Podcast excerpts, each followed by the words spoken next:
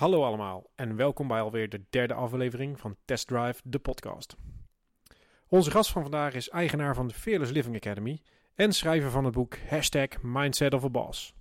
Zijn jarenlange ervaring als coach geven interessante inzichten in hoe je om kunt gaan met de onzekerheden van nu en hoe jij daarop invloed kunt hebben. Hij is een van de, en als je het mij vraagt, de beste high performance coach van Nederland. Dames en heren, de geweldige Roberto Elan.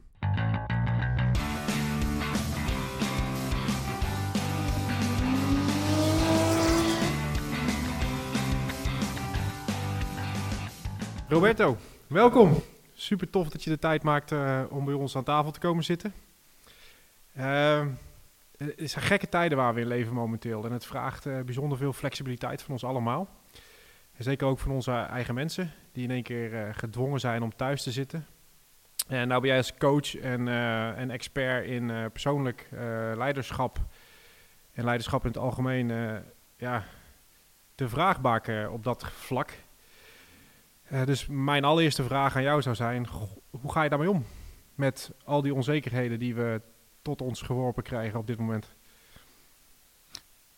Nou, Christian, een hele goede vraag. Allereerst dankjewel uh, voor de uitnodiging. Ik vind dat jullie een hele leuke podcast uh, hebben. Jij en, en Bernd samen. Dus dat vooropgesteld. Ja, dat is een hele goede vraag. Hè? Ik hoorde de vorige keer uh, de afsluitende vraag die je had in je vorige uh, episode met Diederik. Um, wat is nu de juiste mindset om te hebben in deze uitdagende tijden? En um, voornamelijk komt het neer op accepteren dat je geen controle hebt over de, de, om, de, om, de omstandigheden, de dingen die ons overkomen. Maar dat je altijd wel een, een mate van controle hebt over de manier waarop je daarop reageert. En uh, wat ik altijd tegen mijn high-performing cliënten zeg, dat is, weet je, beste manier om echt succesvol te zijn, dat is de, de situatie of de omstandigheden accepteren zoals ze zijn. En vervolgens deze te ontstijgen. En hoe doe je dat? Door de innerlijke conversatie in jezelf te, te meesteren, te beheersen. Want hetgeen wat je denkt, dat bepaalt je acties. En je acties die bepalen je resultaat. Dus hoe ga je om met deze crisis? Hoe gaan wij ermee om? Want dat treft ons allemaal. Dat is um, blijven relativeren. En vooral kijken naar hetgeen waar je wel invloed op hebt. En niet naar hetgeen dat je toch niet kunt veranderen. En dat is altijd de manier waarop je reageert op hetgeen dat zich voordoet. Dat is krachtig. Ja, dus met name blijf bij jezelf, is wat ik je hoor zeggen. En denk in scenario's. Dat zie ik ook veel mensen doen. Hè. Goh, uh, misschien moeten we twee dagen gaan thuiswerken. Of gaan we vier dagen thuiswerken. Of uh, ja, misschien gaat mijn bedrijf wel failliet. Ik noem maar wat wasstraten. Ja. Uh, en daarop plannen, is dat, is dat een, een, een goede strategie? Of is dat dat je denkt, nou, dat zou ik niet doen?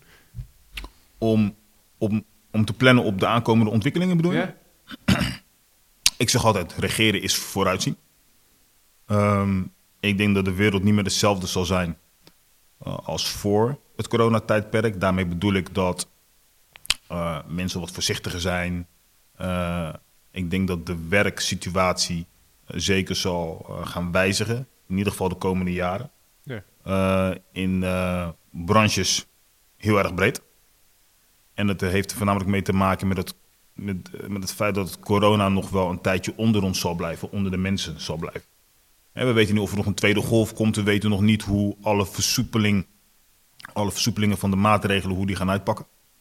Dus uh, ja, in mijn boek Mindset of a Boss heb ik altijd een power principe en dat is word comfortabel in het oncomfortabel zijn. Dat betekent dat je ook moet staan voor verandering. En elke verandering gaat gepaard met een bepaalde mate van uh, discomfort. Mm -hmm. En uh, ja, je, je ziet nu ook hè, dat bij een hoop bedrijven waar het, is, waar het is helemaal niet denkbaar was dat je thuis zou moeten werken, dat die er nu ook mee aan de haal gaan. Dat is uh, survival of the fittest. Degene die zich het beste aanpast aan de omstandigheden, die overleeft. Dus ik denk dat het uh, naïef zou zijn om niet te kijken naar nieuwe en werkbare modellen om te werken. Nee. ik denk dat het ook kansen biedt. Je kan een heel stuk efficiënter en effectiever te werk gaan. Maar dat kan alleen als we het oude loslaten. Hè? Ja. De welbekende comfortzone als we deze verlaten. En gewoon gaan kijken van oké, hoe kunnen we hier beter en sterker worden. En dan komen we weer op die innerlijke, die innerlijke conversatie uit. Ja. Weet je? Stel jezelf de juiste vragen en je krijgt ook eh, de juiste antwoorden. Maar om terug te komen op jouw vraag, eh, eh, is het handig om daarnaar te kijken. Ik denk, ik denk, dat, het een, ik denk dat het een must is. Oké. Ik denk dat het een eh, must is om eh, effectief en, eh, eh, en productief te blijven. Als ik nou kijk, hè, want onze branche is de IT-branche. Hè, wij detacheren onze mensen. En we hebben natuurlijk heel snel gezien dat het aanpassen redelijk vlot ging. Ja, we hadden heel veel collega's die vrij snel thuis aan de arbeid konden, omdat we vaak hè, op IT-systemen werken. Hè, maar jij coacht veel meer eh, type mensen. Mhm. Hè, vanuit de sportwereld, vanuit eh, CEO's, business professionals. Zie je daar ook eh, eh, diepe verschillen in en, en een overeenkomst in, eh, in de aanpakken die zij voorop stellen? Om er vanuit te gaan? Als het gaat om het werken. Ja, het werken, ja. Wat ik, ehm, wat ik voornamelijk zie dat overeenkomt, de gemeenschappelijke deler, is dat iedereen moet wennen aan de nieuwe omstandigheden, het nieuwe werken. Je ziet natuurlijk dus dat het invloed heeft op sporten. De sportscholen die, eh, die zijn dicht, die moeten een bepaalde mate van afstand houden. Dat heeft natuurlijk heeft dat zeker zijn invloed op eh, eh, de sportwereld, Mhm. maar ook op de, op de zakenwereld. Alle competities die liggen stil. Er wordt niet gevoetbald. Grote evenementen, toernooien die zijn uitgesteld. Maar die mensen moeten wel fit blijven. Ik bedoel, de Olympische, de Olympische Spelen die zijn verschoven naar volgend jaar. En dat zijn mensen die werken over het algemeen vier jaar toe naar één moment van peak performance. En die wordt ineens door, om, door externe omstandigheden, verschuift die. Wat doe je dan? Weet je wel? En eh, je ziet dus dat mensen zich zeker aanpassen aan de omstandigheden. Dat ze slimmer gaan werken, dat ze eh, creatiever worden, ze improviseren meer. En dat zie je zowel in de sportwereld als in de zakenwereld dadelijk met, eh, alle, met de horeca die weer open gaat. Eh, zoveel mogelijk maatregelen. Kortom, het zijn allemaal, ehm, het zijn allemaal ontwikkelingen, daar ontkomen we allemaal niet aan. Mhm. En het beste wat je kunt doen is gewoon het oude loslaten, in het heden staan, met het oog op de toekomst. En kijken hoe je dit kunt gebruiken als een voordeel.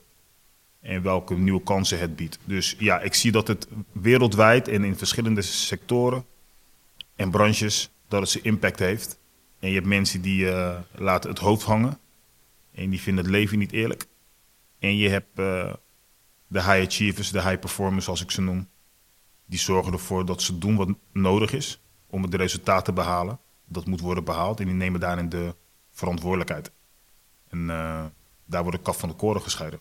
Dat Ja. zeker. Ja, want dat is wat mij eh, opviel bij het schrappen van de Olympische Spelen. Ehm, nou, je weet, eh, sport is wel een beetje mijn, eh mijn forte, om maar zo te zeggen. Dat al die Mhm. atleten zoiets hadden, ja oké, het is wat het is. En het biedt heel veel kansen. Hè? Ik, eh, ik hoorde Twan van Gent, eh een Nederlandse BMX roepen, hey, daar heb ik een jaar langer om te herstellen van de blessures die ik nu heb. Sta ik als een nog beter persoon daar aan de start. En zo hoorde ik eigenlijk alle sporters daar, eh, daar zo mee omgaan.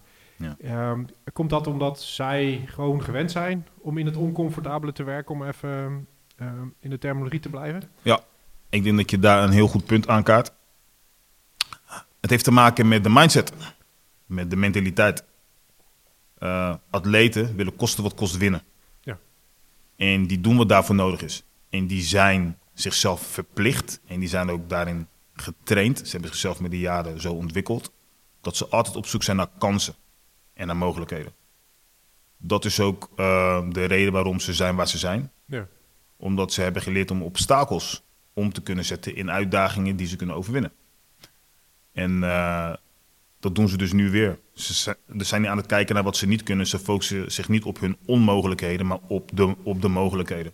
En daarom zijn ze ook, eh, weet je, behoren ze tot eh, de top van, van hun branche of van hun sport. Dus ja, je ziet dat ze er anders tegenaan kijken.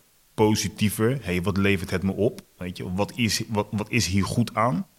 Kortom, ze stellen eh, zichzelf de juiste vragen en dan krijg je ook hele andere antwoorden. Als jij je afvraagt van, joh, waarom ik? Het is niet eerlijk. Waarvoor moet dit? Waarom grijpt God niet in? En dat soort vragen. Weet je, daar krijg je waarschijnlijk geen antwoord op. En eh, eh, het zal je niet veel meer in je kracht zetten. Geef jezelf aan van, joh, alles heeft zijn reden. Ook al snap ik het nu niet. Mogelijk later wel. Maar wat kan ik nu doen om te, om te kunnen voldoen aan de, de verantwoordelijkheden die ik heb met betrekking tot mezelf, de keuzes dus die ik, ik heb gemaakt, de doelen die ik heb gesteld, maar ook de mensen die van me afhankelijk zijn, van mijn dierbaren en de impact die ik wil maken in de wereld. En dit zijn vragen die stellen een hoop mensen in zichzelf niet, omdat ze niet zo bezig zijn. Nee. De meesten die zijn bezig met van, joh, goed, ik moet meer, mijn hypotheek betalen. En eh, na mijn 9 tot 5, dan vind ik het wel weer goed zo. En, en dan kan ik me heel goed voorstellen dat, eh, dat het moeilijker is om jezelf hele bekrachtigende vragen te gaan stellen. En hoe doe je die, die innerlijke conversatie? Hè? Er zijn natuurlijk heel veel mensen die dat hebben. Hè? Ik zie eh, veel mensen uit, uit een aantal branches roepen: ah, het is oneerlijk dat die wel open mag en ik niet. Ehm, dat is natuurlijk een vorm van innerlijke conversatie die je voert. Dat is, dat is een soort van slachtofferrol. Ja. Hoe verander je dat in jezelf? Welke de- de- andere vragen stellen hoor ik je zeggen, maar nou, hoe formuleer ik die vragen anders? Ik, eh, de vraag anders formuleren, dat, dat, dat, dat kan. Dat is een gevolg. Dat kan je pas doen als je een bepaalde awareness hebt die anders is. Ik zeg niet dat het eh, leven eh, oneerlijk kan zijn. Dat kan het zijn. Ja, zeker. En dan wat? Weet je, ik bedoel, het is heel erg simpel. Wil je, wil je gelijk hebben? Of wil je succesvol zijn? En eh, ja, het is misschien niet eerlijk dat eh, de ene branche wel open mag en de andere niet. En we hebben het allemaal zwaar. Ja. Eh, en iedereen die probeert te overleven. Dus het is zeker niet dat ik het niet begrijp. Maar de keiharde waarheid is, so what? Groep A mag wel, jij bent groep B, jij mag niet. Twee keuzes. Of bij de pakken neerzitten Ja. en blijven wijzen. Of fucking surviven. Sorry, Ja. excuse my language. Dat, nee, weet je wel? dat kan hier. Ja, weet je, Ja, dat kan niet, dus dat is mooi. Weet je maar wel? de vraag is wel, hè, kan iedereen eh, die switch voor hemzelf maken om die, om, die, eh, om die mindset om te draaien, zodat je wel die mentaliteit gaat krijgen? Want En- ik geloof best dat het heel lastig is. Wij, wij, wij, ik ken Chris nou lang genoeg. Je hebt een enorme drive, eh, altijd al gehad. Ik heb business-wise en op een aantal vlakken ook een enorme drive. Maar er zijn ook best mensen in mijn omgeving die inderdaad, wat jij net zegt, Roberto, van ja, eh, 9 to 5 en dan, ja, zwaar, dat is het dan. Ik ben klaar en ik zie het morgen wel weer. Maar ik ga wel kijken naar andere mensen. Ik ga afgeven op de situatie. Hè, komt het op een gegeven moment gewoon steeds meer neer op een, een neerwaartse spiraal. Ja. Waar mensen in lijken te komen. Hè, en hoe ga, je, hoe ga je dat voor jezelf persoonlijk eruit halen? Nou, ik, ik, ben het, ik denk dus dat je daar ook weer een hele goede en scherpe vraag stelt. Omdat dat is inderdaad zoals de situatie nu is. Maar nog een keer, en dat blijft het thema. Dat is, eh, weet je, je neemt je verantwoordelijkheid of niet. Je hebt een distinctie, eigenaar, slachtoffer, owner, victim. En de meeste mensen zitten in een slachtofferrol en die hebben het niet eens door. Omdat ze hebben eh, een mentaliteit van entitlement. Ik gebruik heel veel Engelse termen omdat die soms iets accurater kunnen beschrijven wat ik bedoel. En met het entitlement bedoel ik, eh, zij vinden dus dat ze recht hebben op, ongeacht of hun prestaties eh, ze daartoe het recht geven. Zij vinden dus dat ze recht hebben op. Nou goed, klopt als inwoner eh, van Nederland en eh, van de Koninkrijk der Nederlanden eh, heb je bepaalde rechten en plichten. Maar dat neemt niet weg, zeg maar, dus dat je ook niet het recht hebt om je beste beentje voor te zetten, je verantwoordelijkheid te nemen waar het nodig is. En nu komen we tot een, tot een belangrijk onderscheid. En dat is interne urgentie en externe urgentie. Wat bedoel ik daarmee? De meeste mensen moeten het hebben van externe urgentie. Dat betekent dat bepaalde omstandigheden of gebeurtenissen je moeten eh, motiveren, je moeten aanwakkeren om vervolgens de nodige stappen te nemen. En de meeste mensen die drijven daarop. En dat zijn vaak de high potentials. Die hebben vaak wel de vaardigheden en de mogelijkheden, maar die hebben genoeg belemmerende overtuigingen of angsten en twijfels. En die zijn gewoon bang om eh, uiteindelijk te kunnen falen. En die wachten tot het leven ze dwingt om vervolgens stappen te nemen, hè, dus tot ze niet anders kunnen. De high performers en de high achievers, dat zijn mensen die hebben, die hebben een interne urgentie. Die creëren die noodzakelijkheid. En die wachten niet tot het leven of omstandigheden ze, ze dwingen om in actie te komen.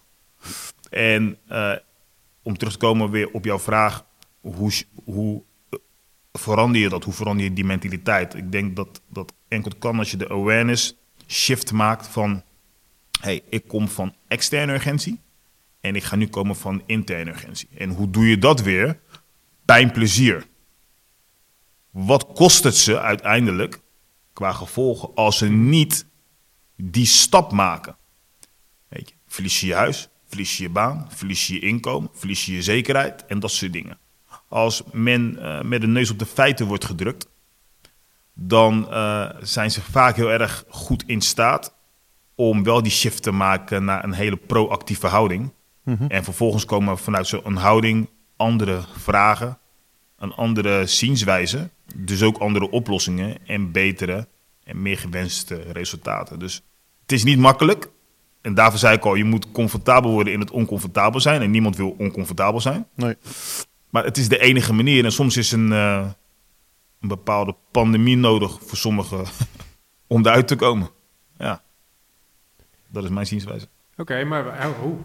Dat interessant, want wat je eigenlijk zegt. eh, er zijn natuurlijk heel veel bedrijven die bijvoorbeeld een bonusregeling hebben. Heel veel banken hebben dat. Ehm, wat een externe prikkel is.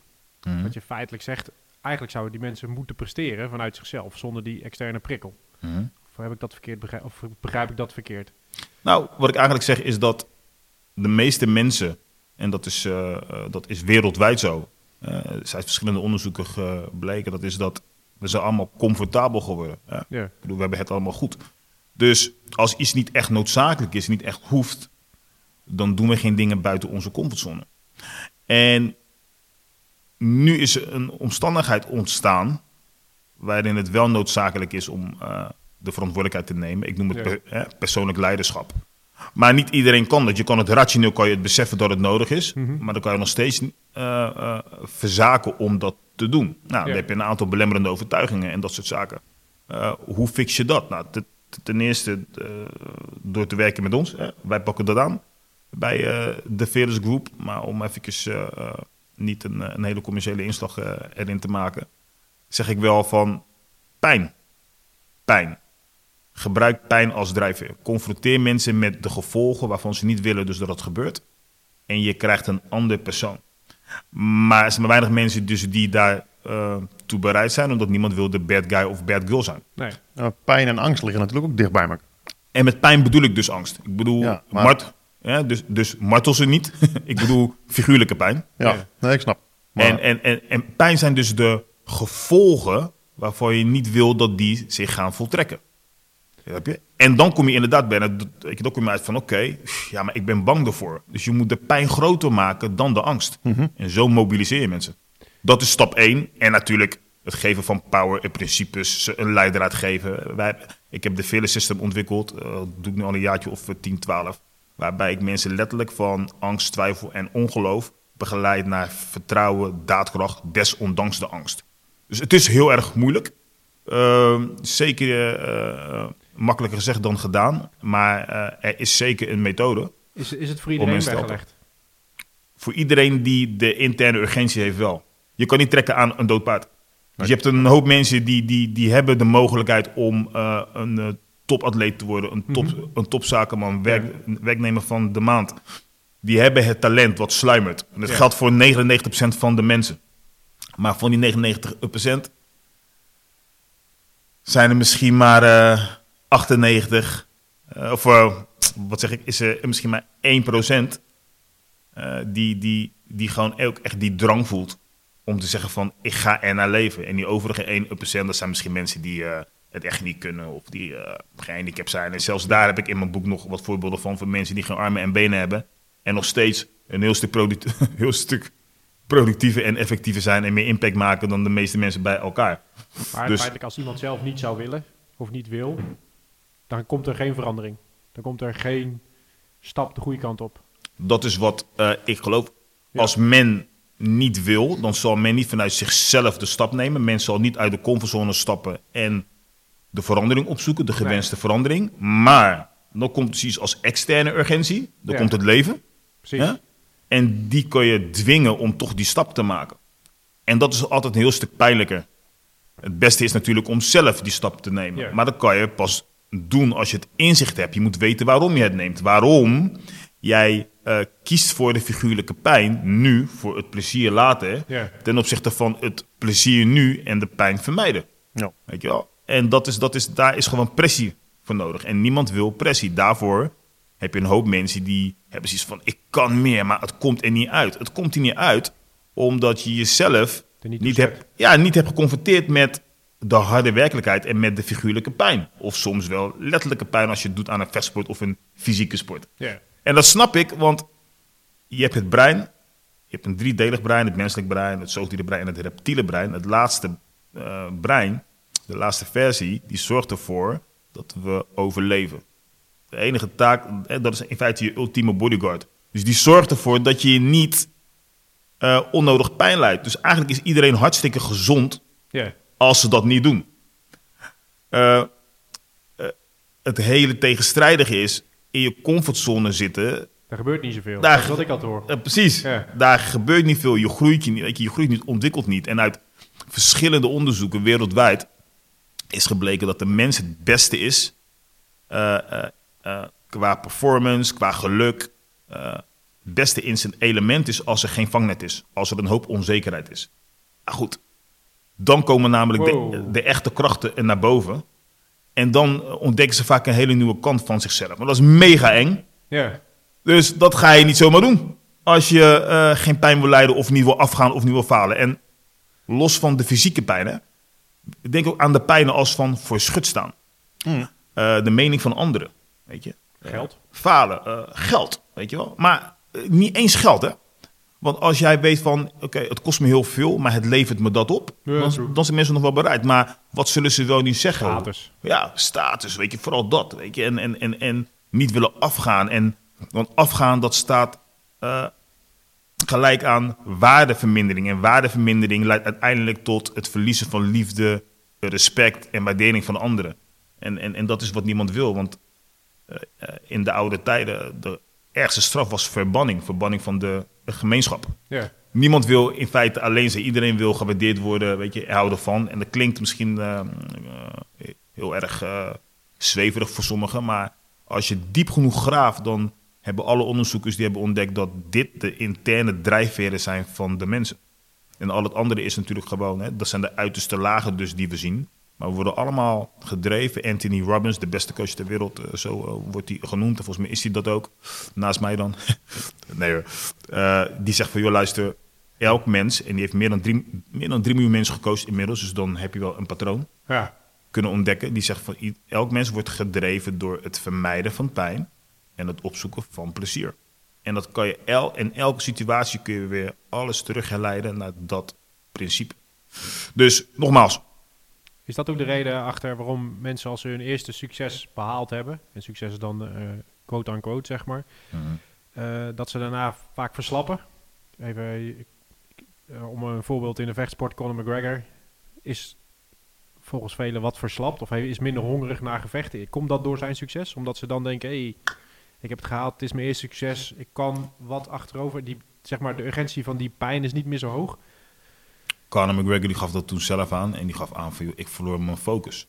Kijk, zijn eerste doel, hij kwam van niks. Nee, Uh, true. als, je, als je zijn documentaire hebt gezien, Notorious, dan zie je dat hij echt kwam van schulden en van niks. Woonde bij zijn moeder. Maar hij wist altijd wel heel groot te denken. En hij zegt, dat is het moeilijkste. Als je wordt omringd met het tegenbewijs elke dag. Je hebt geen geld, eh, niemand ziet je staan. En toch geloven dat je de wereldkampioen wordt in de, in de moeilijkste en beste competitie ter wereld. En vier jaar later word je dat. En niet één keer, maar twee keer. En je hebt inderdaad alle auto's die je wilt hebben en al het geld. En je bent ineens honderden miljoenen waard. Dan is je doel bereikt. En wat doen de meeste Ja. mensen als een doel is bereikt? Wat doe jij als je eh, de marathon hebt gelopen daarna? Dan, eh, Uitrusten. uitrusten en dan pak je een pilsje of wat je ook doet. Nou goed, dat doen de meeste mensen ook. En dan is er een groot verschil tussen vieren wat je hebt bereikt Ja. Eh, en verslappen en comfortabel raken. Michael Jordan die eh, won eh, de kampioenschappen. Zes. Ja, en elke keer als hij dat deed, vierde hij het even. En soms zelfs diezelfde avond nog was hij weer gewoon aan het trainen. En een, een journalist zag dat een keer en die zegt van, wat doe je? Moet je niet vieren? Hij zegt, ik heb zeker gevierd en ik doe dat nog steeds, diep van binnen. Hij zegt, maar wat ben je aan het doen? Hij zegt, ik ben me aan het voorbereiden voor de volgende. Ja. Dus daarvoor is Michael Jordan Michael Jordan. Dus eh, ja, de meeste mensen raken comfortabel, denken van goed, ik heb nu iets bereikt wat ik wil hebben en nu ga ik het beschermen. is een distinctie ook weer. Dat is spelen om te winnen of spelen om niet te verliezen. De meeste mensen spelen vervolgens om niet te verliezen. Die gaan op safe. Die hadden niks, dus die gingen. Externe urgentie was groot, de pijn was groot. Weet je, het maakt je fearless. Ik heb toch niks te te verliezen. Precies. Vervolgens bereik je wat, krijg je wat kindjes, heb je een mooie auto voor de deur staan. En ineens denk je, ik wil niet meer terug. Ik wil niet meer terug naar waar ik vandaan kwam. Dus wat gaan we doen? We gaan alles op safe spelen. Ja. En dat, dat, dat zie je in het leven, dat zie je in de sport. Ik was de performance coach van Excelsior in 2015, 16. Die zat in, zaten in de eredivisie en die wilden graag eh, eh, dat handhaven. Maar ze stonden er niet goed voor. En eh, via wat zakelijke connecties hebben ze me ingeschakeld. En wat zag ik bij Excelsior? Die speelden om niet te verliezen. Soms stonden ze voor, Ja. zag ik gewoon letterlijk echt de, de verbaasdheid en de schrik in de ogen van het team. Van, hm, we staan voor tegen, weet ik veel wat voor club dan ook. Precies. Ja? Holy shit, paniek. Hoe zorgen we ervoor, was daarna de vraag, dat we niet verliezen? In plaats dat ze hun winst gingen uitbouwen Precies. En gingen domineren, gingen ze alles op slot gooien. Aanvaller erin, eruit, verdediger erin. Ja, dat. Ja. En nou goed, als jij een, een hele wedstrijd gaat verdedigen en je geeft iedereen de mogelijkheid van de tegenpartij niet aan te vallen, dan gaat hij er een keer in. En dan zeggen ze, zie je? Ja, dan heb je een soort van een, een self-fulfilling prophecy. Maar ik zei tegen ze, jongens, jullie, jullie, jullie vragen erom. Ja. Ja. Nou, uiteindelijk hadden ze dat door. In ieder geval het middendeel van de spelers, in ieder geval de sleutelspelers. En eindstand eh, begonnen ze te winnen. Ja. En dan heb ik die in gedaan, gewoon samen met, eh, met de, de technische staf en dergelijke. Eh, maar ik heb er zeker een belangrijk onderdeel eh, of aandeel in gehad. En ze zijn dat seizoen, eh, weet je, dat is... Hebben ze toch gehandhaafd toen? ja, weet je, dus dat 13? seizoen hebben ze zich weet je, eh, gehandhaafd op, een, op een, een respectabele positie voor die club. Ja. En dat heeft zijn werking gehad. En ook een hoop spelers die zijn daarna naar andere clubs gegaan en die hebben die, de principes meegenomen en die hebben me nog bedankt. En die zeggen van joh, dat was echt een game changer. Speel het spel om te winnen Ja. En niet om niet te verliezen. En eh, dat geldt in sport, dat geldt in business. Dus ja, men raakt comfortabel. ja, in sport is het zo, zo zichtbaar. Hè? Je zag het... eh, Ja, is beter zichtbaar in sport, klopt. Ja, Ajax, eh, wat is het, halve finale Champions League. Zag je het ook gebeuren, hè? Iedereen zag dat doelpunt aankomen. Iedereen zag die gelijkmaker aankomen, waardoor ze eruit gingen. Daar, was, daar zaten we met z'n allen op te wachten.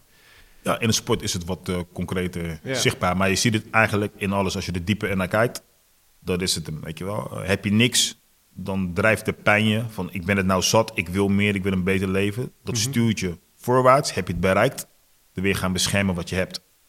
En als je stilstaat, is ironisch genoeg, is dat het grootste gevaar om weer te verliezen wat je hebt bereikt. Dus wat moet je doen?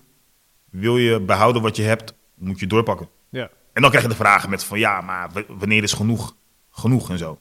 Weet je wel? En dan zeg ik altijd van joh, jullie zijn egoïstisch. Jullie denken alleen maar aan jezelf. Want als je zegt van ja, nou goed, eh, je maakt er 1 miljoen per jaar. Even geld, hè, is makkelijk, eh, makkelijk meetbaar. Hoezo moet je nou twee hebben en drie? Ja, niet meer om je hypotheek te betalen of op vakanties te kunnen. Nee, Nee. Dat, dat snap ik ook. Maar als het goed is, ga je vervolgens van, hè, eh, van overleven naar bijdragen. ja, Dus als jij meer kan doen voor mensen of een groter bereik kan hebben en daarvoor moet je een miljoen extra maken, dan moet je maken. Als je die impact kan hebben, dan moet je die impact ook gewoon eh, opeisen. ja, Weet je? precies. Zoals Grant Cardone, die, die schreef het volgens mij in zijn boek. Wat schreef hij ook weer? Everybody wants to be the guy that writes the million dollar check for charity. Ja, Weet je dat principe? ja, ja, weet je. Dus gewoon dat. Hij zegt van succes is your duty, your obligation. En dat zie ik ook zo. Ik bedoel, op een deur, eerst moet je jezelf kunnen bedruipen. En daarna is het gewoon belangrijk dat je van waarde bent voor anderen. En dan is geld gewoon een graadmeter van de impact die je maakt in de wereld. Als je zo tegen geld aankijkt, dan hebben we geen issues meer met geld. Nee. Weet je wel? Eh, dus, dus, dus, ja, goed. Hij ziet met heel veel mensen, toch? Ik bedoel, LeBron James, die zijn eigen school, eh, zijn eigen school begint, waar die eh, kinderen uit eh, wat is het, wat minder Mhm. kansrijke wijken een kans geeft op een, op een volledig eh, betaalde opleiding. Dat kan je niet doen. eh, Dat kan je niet doen als je, als je Zonder 5 geld. euro op de bank Ja, hebt staan, zeg maar. Nee. Je hebt van die mensen die zeggen van, oh, wat verschrikkelijk, weet je, een, eh, een van de orkaan of een ramp. En dan lees je wel eens, eh, vooral op social media, I'm sending you love. Weet je, ik heb Ja. van, weet je, ik heb liever dus dat ze zeggen, I'm sending you a check. Weet je wel? ik bedoel, eh, ik, daar heb je dus veel meer aan. Ondanks de goede, de goede bedoelingen, moet het gewoon feesten. We leven in een monetair systeem. Zeg je dat geld alles is? Nee. Zeg je dus dat het super bel- belangrijk is, na zuurstof, ja, zeker. Mhm. Omdat de echte impact maak je gewoon daarmee, weet je wel. Je kan, eh, alles kost geld. Ja, zeker weten. Dus dat, dat, je kan niet volledig gelukkig zijn zonder dat element. Is het het belangrijkste? Is het zaligmakend? Nee, we hebben genoeg voorbeelden van mensen die eh, rijk zijn geweest en die niet gelukkig waren. Dus dat is ook niet alles. Nee, maar het behoort wel gewoon tot eh, dat complete pakket. ja. Goed, het ging niet eh, zeg maar, dus om geld, was even een voorbeeld. Maar leef je maximale potentieel, dat is waar wij voor staan. En dat doe je alleen maar door uit je comfortzone te gaan, het beste te maken van de situatie. En als je dat doet, dan komt het vaak ook goed. Het leven heeft seizoenen. Dit corona gebeuren is een fase die ooit weer is overgaan. Daar moet je in blijven geloven. En als je dat doet, dan ga je nu al anders handelen. Ja. Maar anders ga je bij de pakken neerzitten. En dat is, eh, het is een mindset ding. Het, het is een mindset ding. En eh, sommige mensen die eh, hebben hekel aan de term mindset. Ik heb te doen met die mensen. Omdat, eh, ik snap het wel. Eh, je hebt ook mensen die hebben die term verkracht, weet je wel. Ja. Mindset. En die denken dat het zet je roze bril op is. En eh, ja, precies. ontken dat er dat dingen weet je, niet goed gaan. Dat, dat, het is alles behalve je kop in de zand steken. Je mindset is gewoon letterlijk je geestesinstelling. Net zoals je auto verschillende instellingen heeft van economisch, standaard of sport. Ja, Zo heeft je mind dat ook. En je instelling bepaalt je performance. Net zoals in je auto. precies. En ik zeg, weet je, kies gewoon voor de juiste instellingen. En dan gaat je performance ook omhoog. En dat is vrije wil, dus een keuze. Of, het, of je wordt gedwongen tot die keuze. en dat is dus dat externe urgentieverhaal. Ja, precies. Ja. wat ik niemand aanraad. En ik kan spreken uit ervaring. Dus ik, ik, ik zeg altijd, kies er gewoon zelf voor. Is beter. Ja. Is dat ook je gouden, je gouden tip aan iedereen die luistert? Ja, mijn gouden tip is: ehm, laat los wat je niet kan controleren. En focus op hetgeen dat je wel kunt beheersen. En dat is altijd je innerlijke conversatie. Jij bepaalt of iets een voordeel is of een nadeel. Hoe kloten het ook mag zijn. En ik snap het echt. En ik maak het zeker niet makkelijker dan het is. Maar het is wat het is. Uiteindelijk ben je of een eigenaar of een slachtoffer in je leven. En wij zeggen altijd: become fearless. Take ownership. Hold nothing back. Dat is precies daarop eh, gericht. En dat is, joh, kijk je de mode in de ogen. Word je angst de baas. Neem de verantwoordelijkheid voor je leven, goed en slecht. En wees niet meer terughoudend waar dat je niet dient. Nee. Weet je wel, ga niet eh, als een olifant in een porseleinen kast. Dat zeggen we niet, ga niet overlijken. Maar waar je er moet staan, sta er. Hoe eng je dat ook vindt. En dan zeg ik altijd als laatste quote een eh, slogan. Dat is, if you do the thing you fear, the fear will disappear. Elke angst heeft een bepaalde actie die die angst oplost. Ja. En dat doe je gewoon door het te doen. Sommige mensen gaan op zoek naar zelfvertrouwen. Stop daarmee. High performers doen dat niet. Weet je? Zelfvertrouwen is een gevolg. De meeste mensen gaan wachten op het vertrouwen. Met als gevolg dat ze nooit van start gaan. Ja. Doe het gewoon. Scheid in je broek. Ja? En vervolgens zie je van dat de angst eigenlijk meer tussen je oren zat dan dat het daadwerkelijk zo was. En vandaar wordt je vertrouwen groter en groter. Dus dat is wat, wat ik de mensen wil eh, geven. Weet je? wel. Eh, Dat lijkt me nou zo'n mooie afsluiter van deze, van deze aflevering. Doe het gewoon. Doe het en doe het desnoods angstig. Als je het maar doet. Precies. En eh, nogmaals, neem controle over je, innerlijke con- over je innerlijke conversatie. Let op hetgeen dat je tegen jezelf zegt, onbewust soms. Sta er eens een keer bij stil, maak het bewust en zie van, hé, hey, wat kan ik anders zeggen? En ik zweer dat je, als je dat doet, verandert de, de uitkijk. Worden dingen, worden dingen makkelijker? Nee. Absoluut niet. Wordt, het wel, wordt de kans van slagen groter? Absoluut ja. Je moet accepteren dat, dat dingen gewoon moeilijk zijn, maar dat jij beter en sterker kunt zijn dan de obstakels en de uitdagingen die voor je liggen. That's the key to life. Dat is wat elke grootheid heeft gezegd en nog steeds roept. En dat is nog steeds de waarheid. En dat eh ervaar ik in het leven van mijn, eh, mijn klanten, in mijn eigen leven. En dat zal zijn totdat de dood ons scheidt. Mooi. Roberto, dankjewel. dankjewel bedankt. voor, de, Heren, jullie bedankt. voor deze tips. Ja, Ik vind dat jullie heel goed bezig zijn. eh, blijf zo eh, doorgaan. Heb eh, genoeg testdrivers met andere high performers en interessante mensen. dat gaan we zeker doen. En als je nog een tip daarvoor hebt, dan houden we ons aanbevolen. Dus kijken ja, wie we daar ja, nog meer ja, over kunnen ja. Ik vragen. gooi even een balletje op in, eh, in mijn netwerk. Dat komt vast goed. Christian bedankt. Bernd bedankt. Ja, Roberto, allemaal. tot de volgende keer. Yes. Dankjewel. Alright. Hoi hoi. Tot zover ons gesprek met Roberto. Wil je meer van hem of zijn coachingsmethode weten? Check dan fearlessgroup.nl of bestel zijn boek hashtag op bol.com. Voor nu een fantastische dag En tot de volgende testdrive.